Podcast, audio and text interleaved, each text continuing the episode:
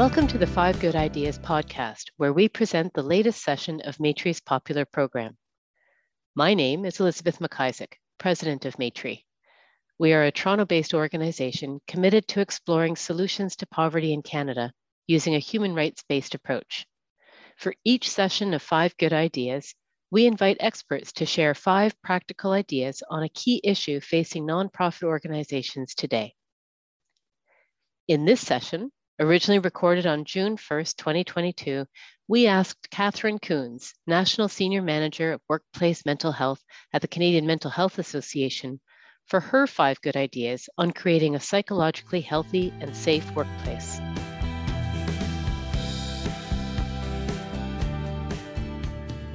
Many of you are calling in from across Canada, and I noted in the RSVPs that we have people right across from Victoria to Halifax.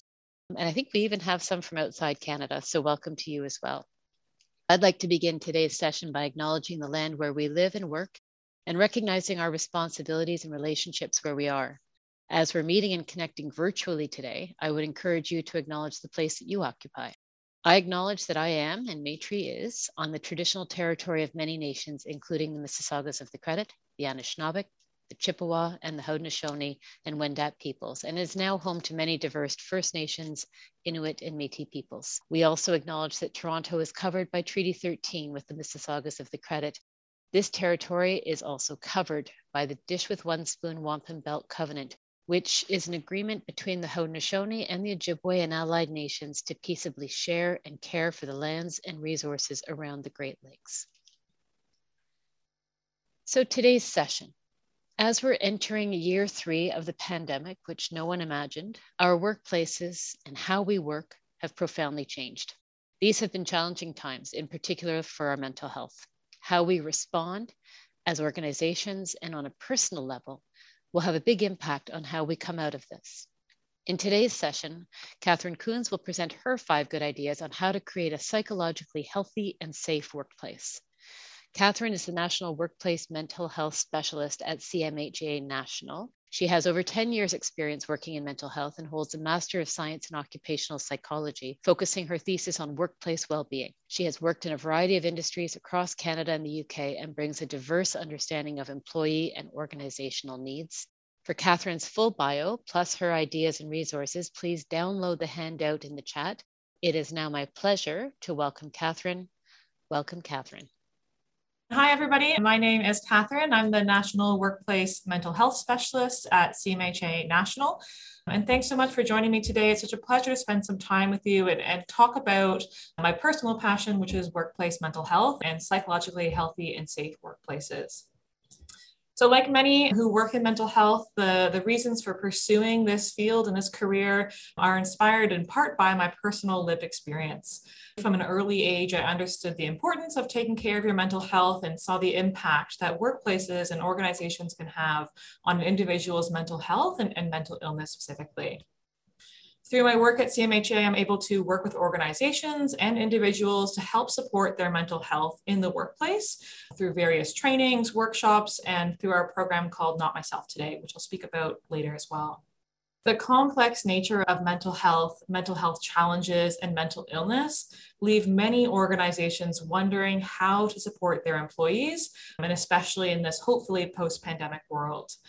According to the World Health Organization, the economic burden of mental illness is $51 billion per year. And on any given week, at least 500,000 Canadians will be unable to work due to a mental illness. And we spend most of our waking lives at our jobs, so it makes sense that our mental health challenges are going to show up in our work. We can't leave our mental health at nine and pick it up at five. It's really carried through everything that we do, including our daily working lives. Through the pandemic, we've seen an increase in awareness around workplace mental health, and organizations are really looking to take a more strategic and intentional approach to supporting their employees inside the workplace. Of course, mental health challenges in the workplace have always been there, but through the pandemic, we've really seen it being pushed into the limelight. Um, and it's no longer considered a, a nice to have for organizations, but it's really a need to have as we move forward in this new world. There's also been lots of talk around what the future of work looks like and how to support employee mental health and psychological health and safety as we navigate, um, again, hopefully, this post pandemic world. Personally, I believe that the future of work is flexible. It's always changing, evolving, and growing, and it prioritizes employee mental health. There's an undeniable shift happening across the world from an employee perspective. Employees themselves everywhere are redefining what work means to them and redrawing their expectations of employers and of organizations. Supporting mental health and providing flexible working options are no longer exceptional. They're now really the imperative if an organization wants to remain competitive and support their employees. And so, really, all of that to say is that a workplace needs a mental health strategy. And a workplace mental health strategy isn't ping pong tables, it's not a snack bar. It really requires real and strategic considerations of policies and programs, of the benefits we offer to our employees, training options and opportunities, maybe flexible work arrangements and accommodations, all of which really underpin a psychologically healthy and safe work culture. So there really are many different approaches to creating a workplace mental health strategy and creating psychologically healthy and safe work environments will vary from organization to organization and, and based on the industry. But today I'm, I'm really going to highlight five different ideas and kind of serve as a, a good place for us to start thinking about how we can make that shift within our organization. So we'll talk about reducing stigma, prioritizing flexibility, using existing standards and, and research that already exists and, and are out there, reviewing our policies and procedures, and then providing additional resources like training, programs, and benefits to our employees. So we'll first talk about reducing stigma. Uh, a real serious problem associated with mental health is the attitude or stigma attached to those who suffer from poor mental health or mental illness. The stop whining and suck it up response may keep people from confronting their problem and getting help, making that worse. We know that two thirds of employees wouldn't tell their manager or supervisor about a mental health challenge or a mental illness. And why is that? Well, really, the thought that we may be looked at differently because of an illness is a barrier to accessing support to stay healthy. Sometimes people don't feel safe sharing their struggles for fear of what other people will think or say. You might be fearful that uh, you, will face discrimination in the workplace. You might not be taken seriously or might not be up for the same type of promotion or additional responsibility if you share your mental health challenges. And this kind of starts with that organizational culture and, and how we talk about mental health in the workplace. Many well established beliefs and attitudes towards people with mental illness are unfounded or just plain false. When individuals hear these misconceptions, they're less likely to want to seek help, which can be damaging on a personal level to the employee, but can also cost the organization more money in the long run. We know that preventative and early treatment options tend to cost less than intensive treatment once the problem has worsened. So really start by normalizing the conversation and creating a space where people can feel they can bring their whole selves to work is a great place to start and think about how we can reduce stigma in the workplace. When we talk about mental health more openly, people are more likely to feel more comfortable raising their challenges with their managers and increasing the, the likelihood they're able to access care that they may need. Leaders and managers should be encouraged to engage in open and honest conversation with their employees in regular one on ones when they ask staff how they're doing, address concerns, and look for ways that the organization can support them. Leaders and managers can show empathy by validating feelings and concerns.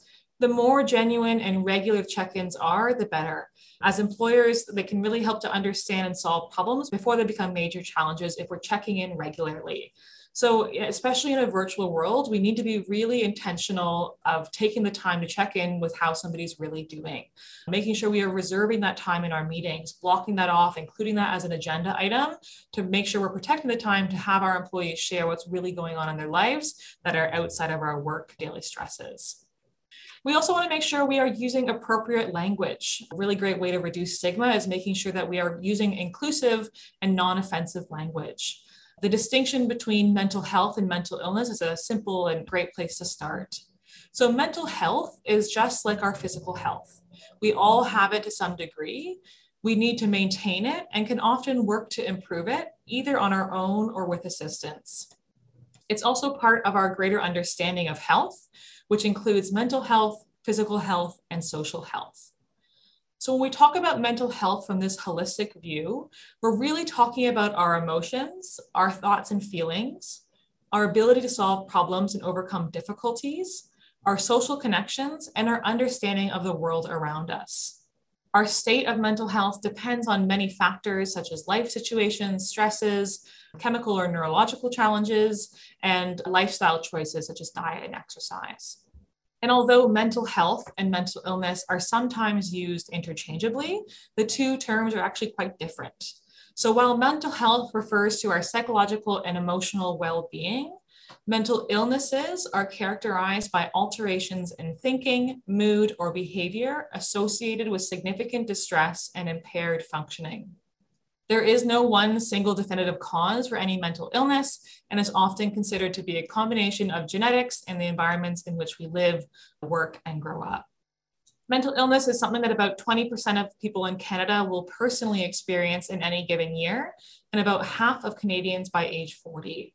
This, of course, applies to people of all ages, education, income levels, and cultures, although it is true that factors such as racism, poverty, homelessness, discrimination, and gender based violence can make things worse. Many people might not be used to talking about mental illness or mental health very openly.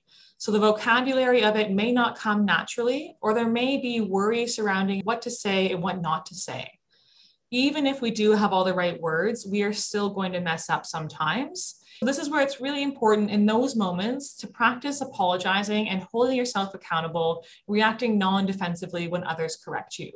Our language is always evolving. Maybe words that were acceptable five, ten years ago are no longer deemed appropriate. And the same as maybe things we are saying today that we accept as being appropriate, in five years, we learn actually no longer are they inclusive.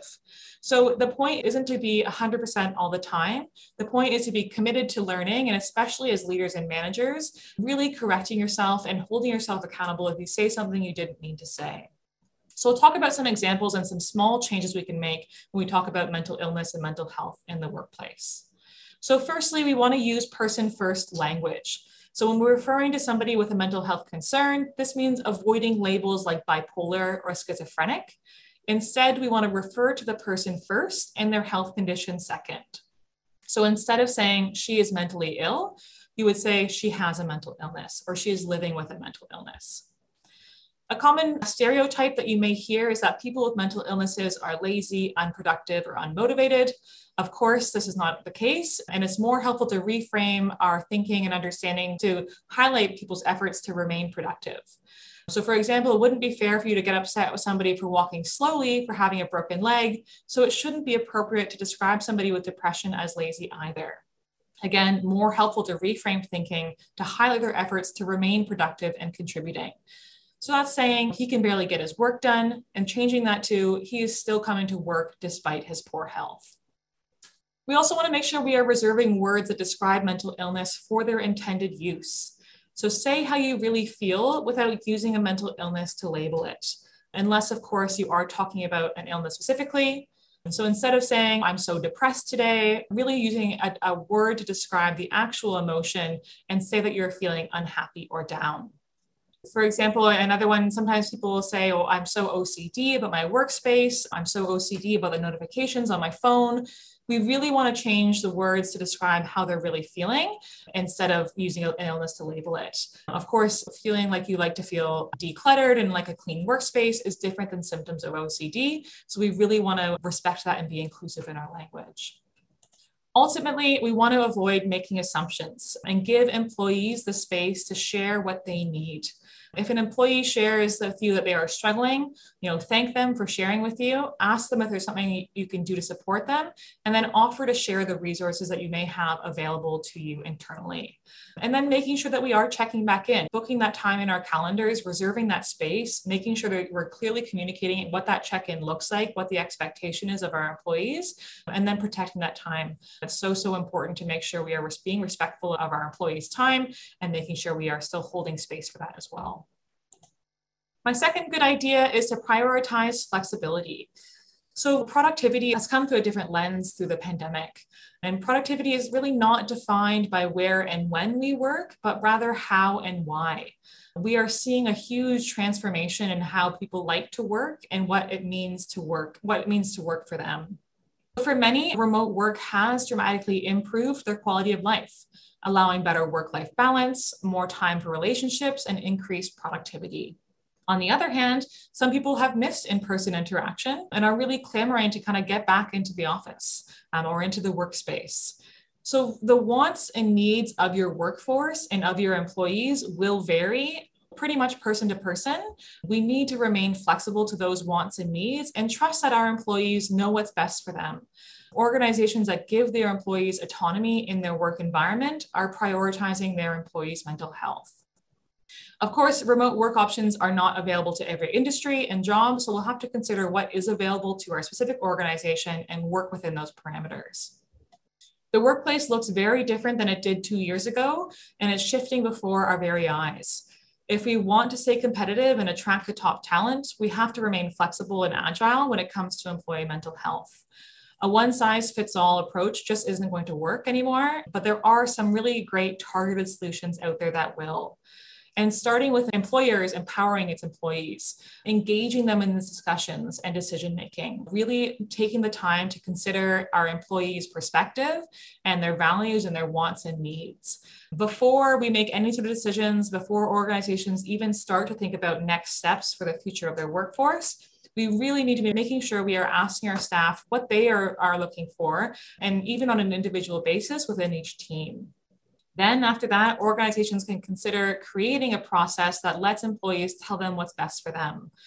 Whether or not we're able to accommodate all of these requests, we know that when employers engage with employees in the decision making process, it helps staff gain a professional and personal stake in the decision and in the organization. It'll engage employees to feel like they have more autonomy over their work and really make sure we're getting that balance and that they feel like they're being heard and considered in that decision making process.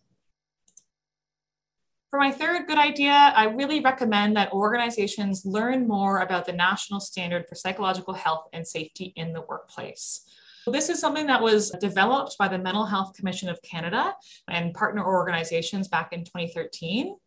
It's a document that really outlines a systematic approach to develop and sustain a psychologically healthy and safe workplace. The overall intent of the National Standard of Canada and, and safety in the workplace is to assist organizations in moving towards a higher position of care and ultimately reaching the goal of carefulness and diligence in protecting workers' psychological health and safety. It focuses on mental illness prevention and mental health promotion. It follows a similar framework for physical health and safety. So, folks who work in occupational health and safety will be familiar with the kind of format and processes that exist within the national standard. It's really urging people to consider psychological health and safety the same way we consider physical health and safety in the workplace. The standard is really created for everybody, whether or not they live with a mental illness, Today, it is something that is voluntary. It may evolve over time into a sort of regulatory document, but as of now, it is voluntary. Through the past couple of years of the pandemic and through our, our workplace mental health portfolio of work at CMHA National, we have seen a steady increase in interest in training around the national standard, folks looking to kind of adopt it and kind of lean into it and, and lean on the standard for a guideline and regulations around supporting employee mental health. It's meant to be used as tools, not rules. So it doesn't have to be incredibly prescriptive. You could use it to reflect and guide and think about what this might look like in your organization. The national standard really clearly outlines 13 psychosocial risk factors that play a role in creating a psychologically healthy and safe workplace. The 13 factors are things like organizational culture, psychological and social support, clear leadership and expectations, civility and respect, psychological demands, growth and development, recognition and reward, involvement and influence, workload management, engagement, balance, psychological protection, and protection of physical safety. These can all be found online as well, but and these might be things you, as an organization you might already be considering. But the national standard just gives a really great framework for you to think about it in a, a systematic way um, and be able to map out what might be really going well and what might not be going well for your organization. There are loads of, of free tools and surveys online to help organizations assess their workforce. I really encourage folks to, to read more about the national standard and look into free tools like Guarding Minds at Work as a helpful tool to help map how your organization is doing from an employee and leadership perspective directly onto those 13 factors. If you don't have somebody in your organization who can dedicate time to that, consider bringing in an expert. There are also loads of folks out there who are experts in the national standard. We offer training at CMHA National that does a, a deeper dive into how to apply the national standard in your workplace. And there are tons of resources out there. So I encourage everyone to think about looking into it and reading a bit more about the national standard is a good place to start and providing a, a helpful framework to consider psychological health and safety in the workplace. Next, we want to consider our internal workplace policies and procedures. Policies and procedures form the backbone of an organization's culture and provide a framework for employees to know how to behave and how not to behave. They really define how an organization values its employees and how colleagues interact with each other. Policies help us prevent harm and improve organizational excellence. Policies that are in place up to date and understood by all employees help reduce stress and uncertainty for both the manager and employee should any sort of situation arise. To start, organizations should have a policy outlining what psychological health and safety means to them, including the organization's values and the culture it wishes to create. We also want to consider how all of our current policies are reflecting on psychological health and safety. Refining them through the lens of psychological health and safety, meaning that the mental health impacts of each policy are examined.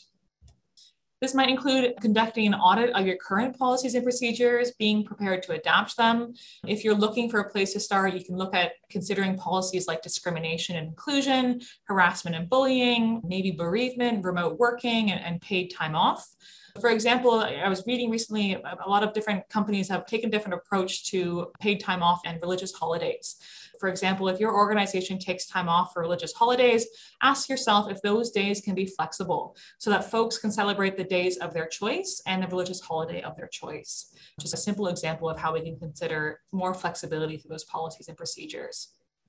Again, policies and procedures and flexibility that come with it that are allowed will vary by industry and organization, but the secret here is to really prioritize inclusivity and integrate employee well-being into every policy and procedure.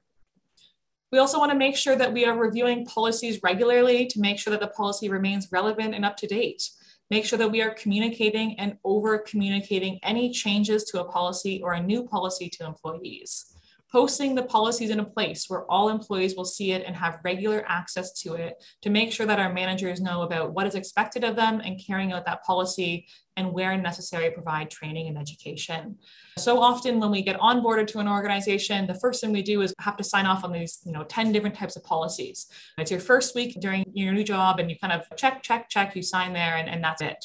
Very rarely are we do a deeper dive into what those policies and expectations are. So as organizations, making sure we are reviewing them, we're resharing them, maybe quarterly we go through each policy and making sure everybody knows what's expected of them, making any changes as we review them and go through those policies and procedures as well. Finally, we want to consider um, additional programs, training, and benefits that we can offer to our employees. When it comes to workplace training, we sometimes need to call in the experts in order to become experts ourselves. After nearly two years of the pandemic life, employees are struggling with their mental health, and many managers and leaders are ill equipped to have these types of conversations. When it comes to supporting their employees' mental health, they sometimes don't know where to start. And that's totally okay. There are ways that we can improve that understanding and that knowledge. So begin with training for our leaders and our managers, not just to support their employees, but also support themselves. There's a common saying that we have to put our own oxygen mask on before we put on somebody else's. And that's especially true for our managers and leaders, making sure that they feel that they themselves are supported, know how to support themselves before they support somebody else. Your leaders need training to understand the factors that impact their employees day to day in order to identify unsafe or unhealthy workplace practices and make changes to prevent mental health problems from emerging.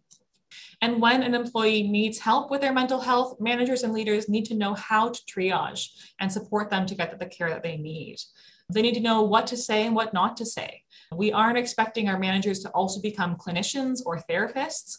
The role of the manager is to really create a safe space for that employee to share and then connect them with the resources that are available to them, whether that's internally or externally, making sure managers and leaders really are familiar with both any sort of benefits or, or programs or, accept, or uh, flexibility that's available to them internally, and then feeling comfortable with that accommodation process if that situation may arise. There are many different types of workplace mental health programs out there. We do know that investing in proactive employee mental health programs can bring valuable returns and even see a positive return on investment.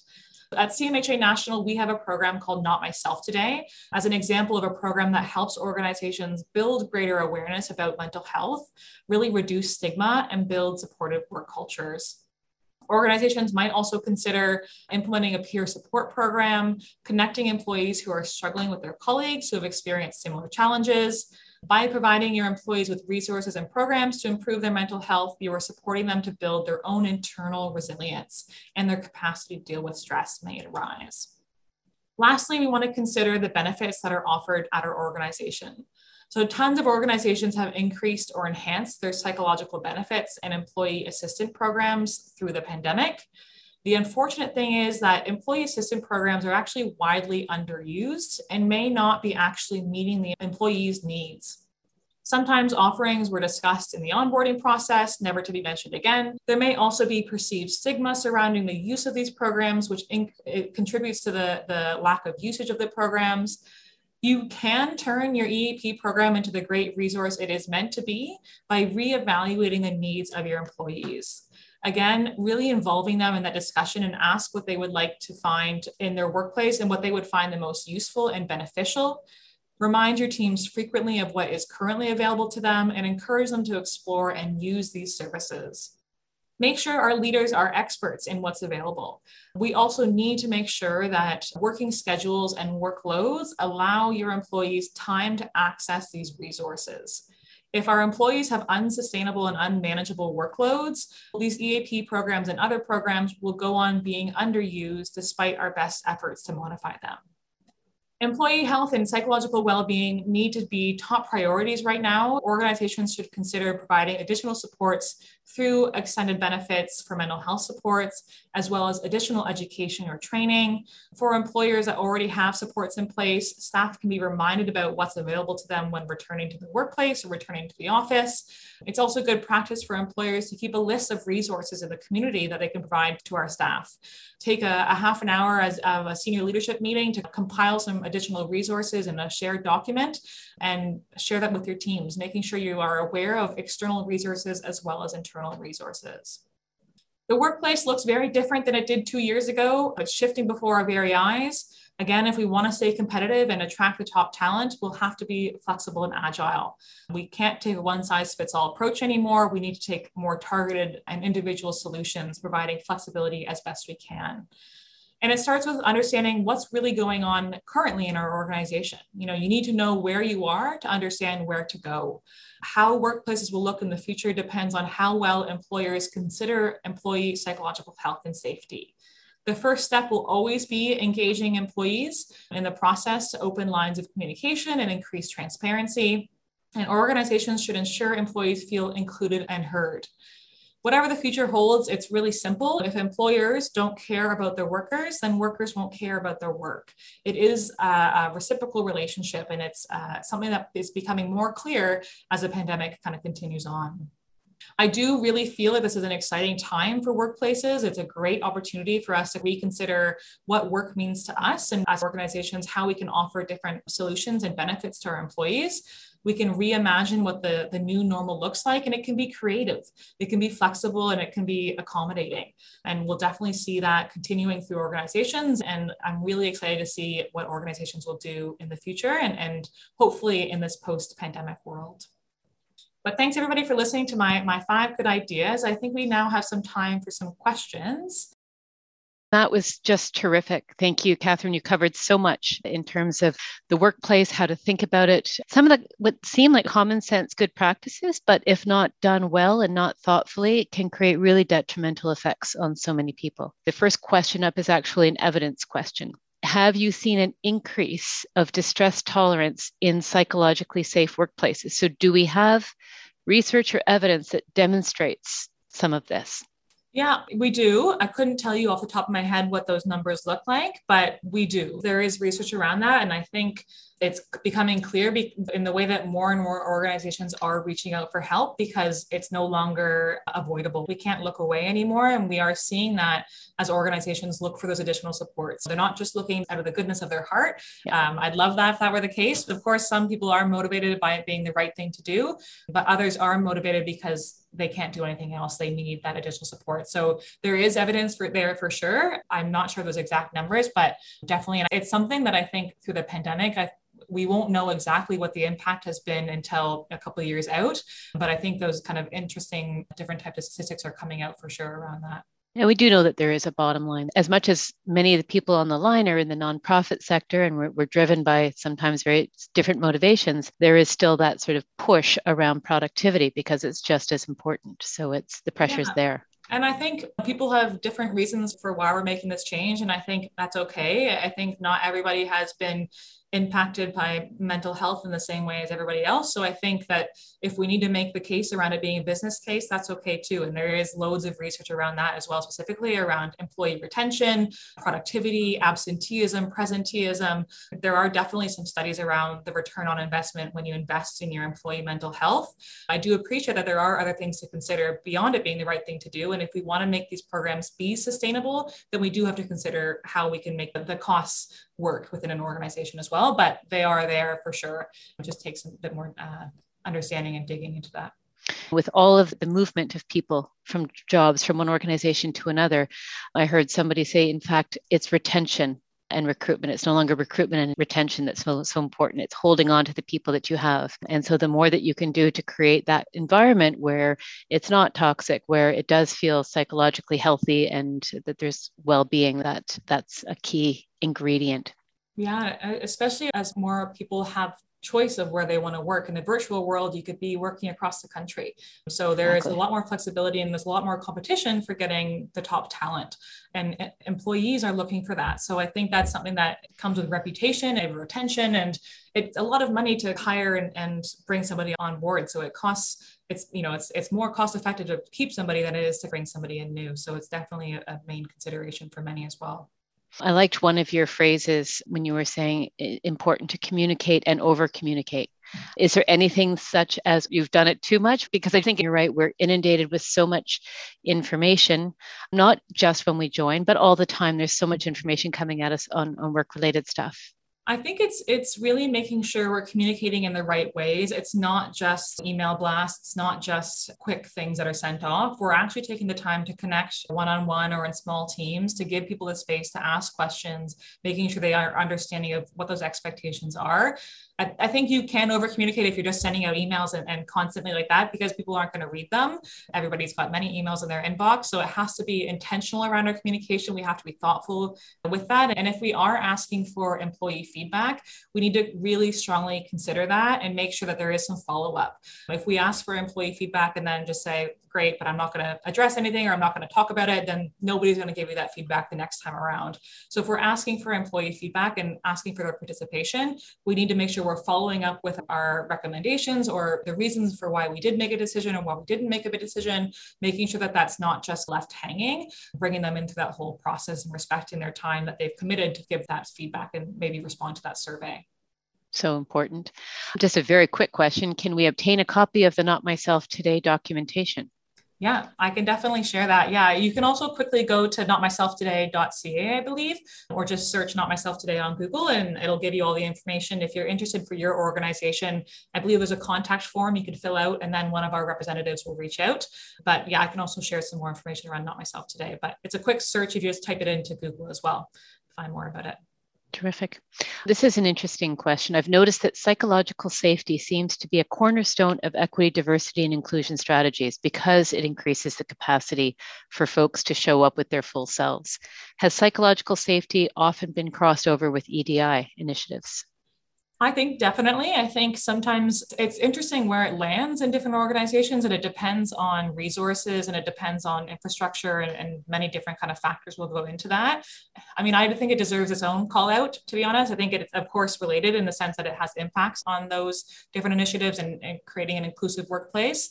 I think we need to be thinking about it the same considerations and attention we give to occupational health and safety and physical health and safety. We should be giving the same consideration to psychological health and safety Sometimes I think we also overburden our DEI teams and other teams, our social committees and things like that to also take on psych health and safety. It isn't something we do off the side of our desk. It is something we need to be really intentional about. It's not just this quick initiative we do, it's something that's really strategic and, and requires time and effort.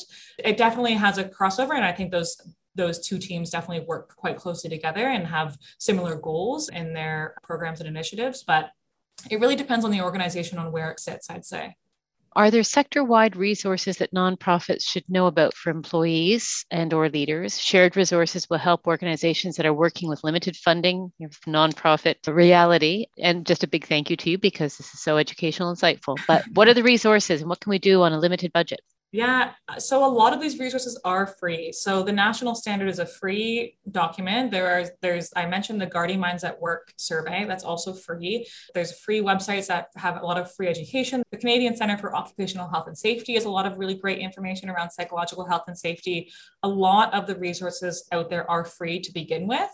That being said, you'll have to have some internal capacity to drive that initiative. But I would say start by looking at those Guarding Minds at Work free resources. There's a, a website called Workplace Strategies for Mental Health.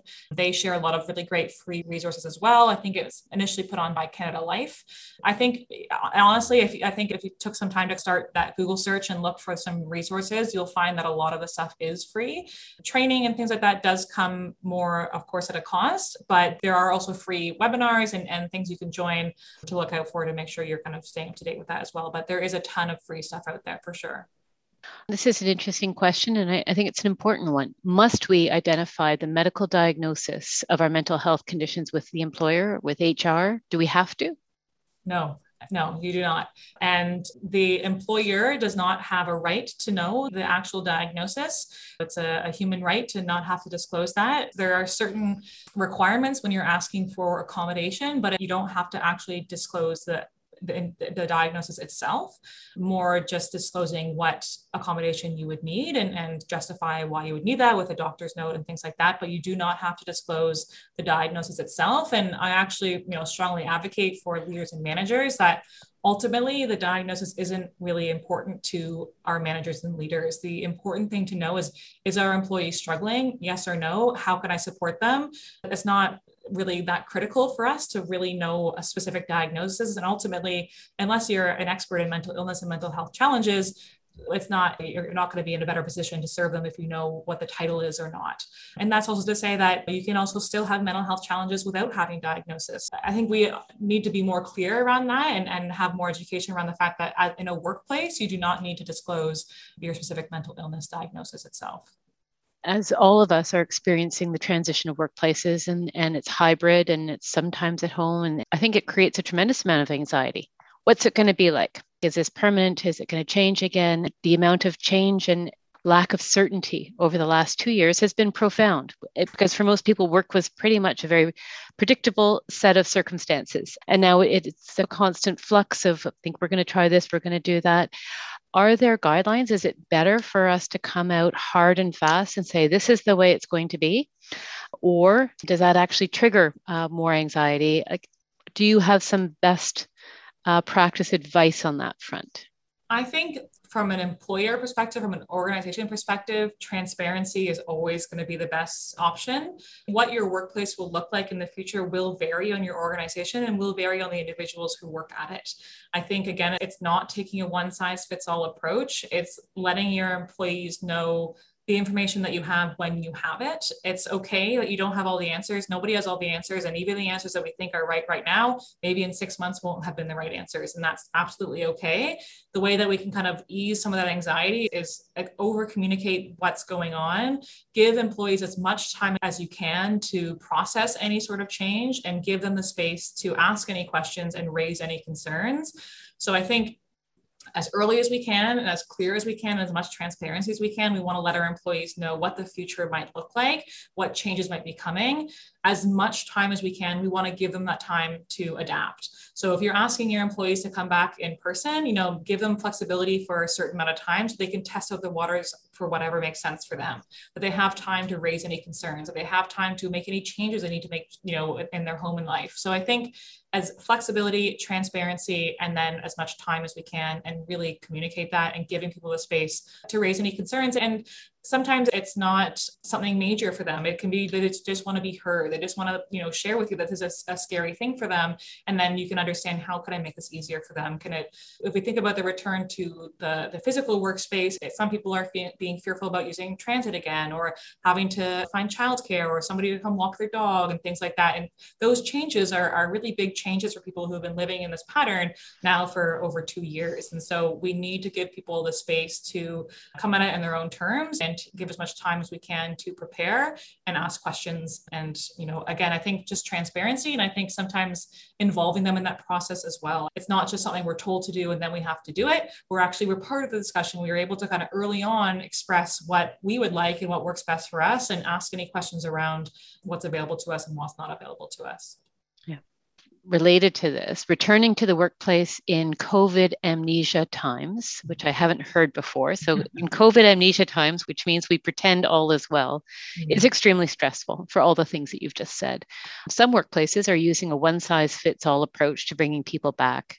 Is there a way, and, and you may or may this may not be your space, but how can employees challenge this, or or what is a, a good way of of raising it as a as a challenge and and trying to reshape it uh, from the employee point of view as the employee, really understanding what you are looking for, what you're asking, and what you need, and some reasons behind that. You yourself, before you go to that conversation, being really prepared around understanding what those needs are and what those requests are.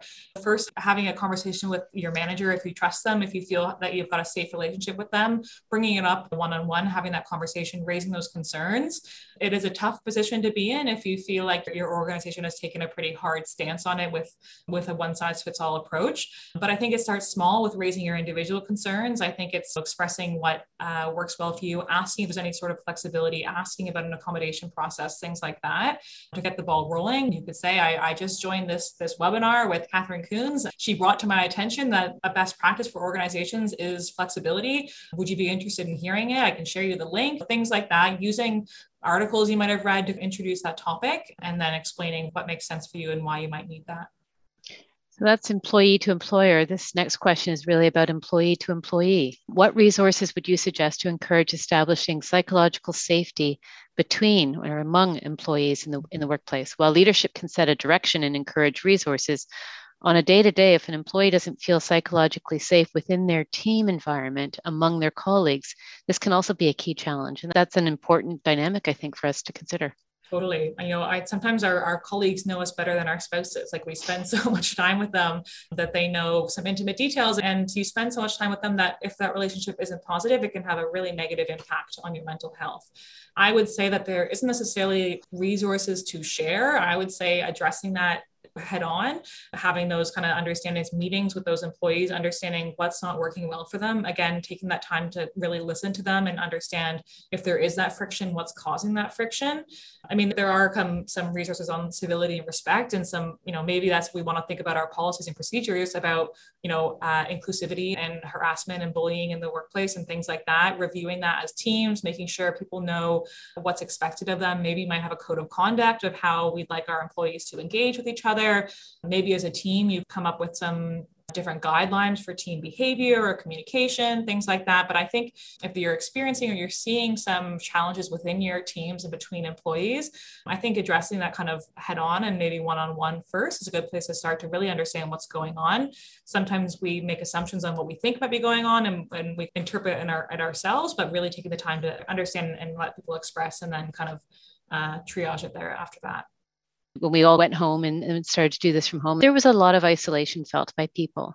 If you have concerns about someone who's not in front of you, who's at home, is there such a thing as overreach from the point of view of the employer? Yes, that's a, a, a great question. One I, I receive frequently around is what are those boundaries legally? What can I say? What can't I say? I don't want to overstep. I don't want to make people feel like I'm making assumptions. And, and that's the thing, especially in a virtual world. You see me shoulders up and you see me for an hour a day, maybe.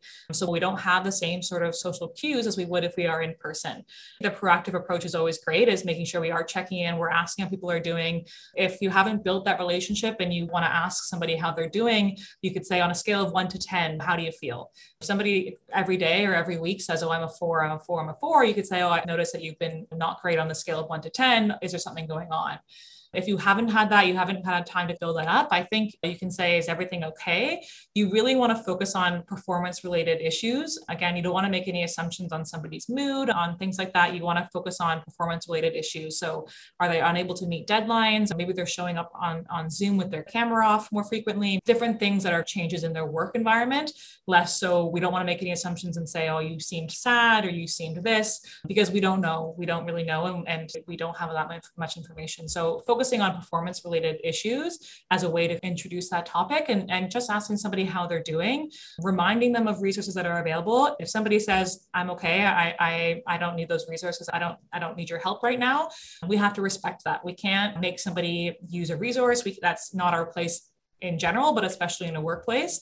Um, so we do all we can do as managers and leaders is let somebody know we are there. There are resources available, and that you you know your door is always open or your Zoom is always open if you need to have a conversation because we don't want to overstep and, and assume and infringe on somebody's human rights. Absolutely. So here's one. In addition to the resources, is there some kind of consulting support to Im- implement the standard? It's a complex task for organizations to implement, particularly those that lack the HR capacity. Totally. Yeah. Yeah. So we actually we run training out of CMHA National on the standard. We have two different types of training. One of them is more in depth. So it's for folks who come and learn about how to implement the standard and then maybe go back to their organization and then actually implement it. It is a four half day training. So it's three hours every day for four days. We also have the Essentials course, which is a three hour uh, course that we run, which is more kind of an introductory to the standard, some kind of basic principles around it, and a kind of a place to get us started. Definitely, if, if you're looking to be connected with somebody who can actually you know do that work for you, feel free to reach out to me. I'm happy to respond, and I'll put my email um, in the chat just now. Again, if you have any questions about that as well, but we do run training out of CMHA, and we actually just went live today with with opening some new courses. So I encourage you to either you know reach out to me or check out those training as well, because there are people out there that can help with that process for sure. The standard is also a lengthy document. It's it's a big document, so it is helpful to have some guidance around that for yeah. sure. And fairly technical, I imagine. Yeah, it is. Yeah. Um, so there's a question on it, it's a bit of what you touched on with the bullying question, but do you have advice on how to manage return to work with employees that are ganging up on managers in a unionized context? Ooh, that is a tricky one. You're, you're going to want to follow your policies and procedures. You probably will want to connect with HR and, you know, flag that. It's hard to know what that actual situation is and what we mean by kind of ganging up on your manager, assessing what's going on, connecting with your HR and, and connecting with somebody who can support you through that process. And so that you don't, if you yourself with a manager and you feel like you are being, you know, ganged up on, talk to somebody who you feel safe with in the organization to understand and, and get some support. And then ultimately find some policies and procedures around outlining what to do. I think it'll depend on, on what's really happening and what the context is of, of um, the, that kind of disagreement or that kind of challenging behavior. I think addressing it kind of one-on-one as well, as opposed to kind of a group format is always better and, and kind of reasoning. Because I think sometimes there might be some different motives for why somebody might be disagreeing or there might be something else going on with those employees. So kind of approaching it one-on-one is always kind of the best approach to start with. Yeah, de-escalate. De-escalate, yeah. There's one last question in the Q&A and then we're going to wrap up. And I think you touched on some of this already, but maybe just another run at it. What are the best practices for addressing performance issues that are caused by mental health challenges?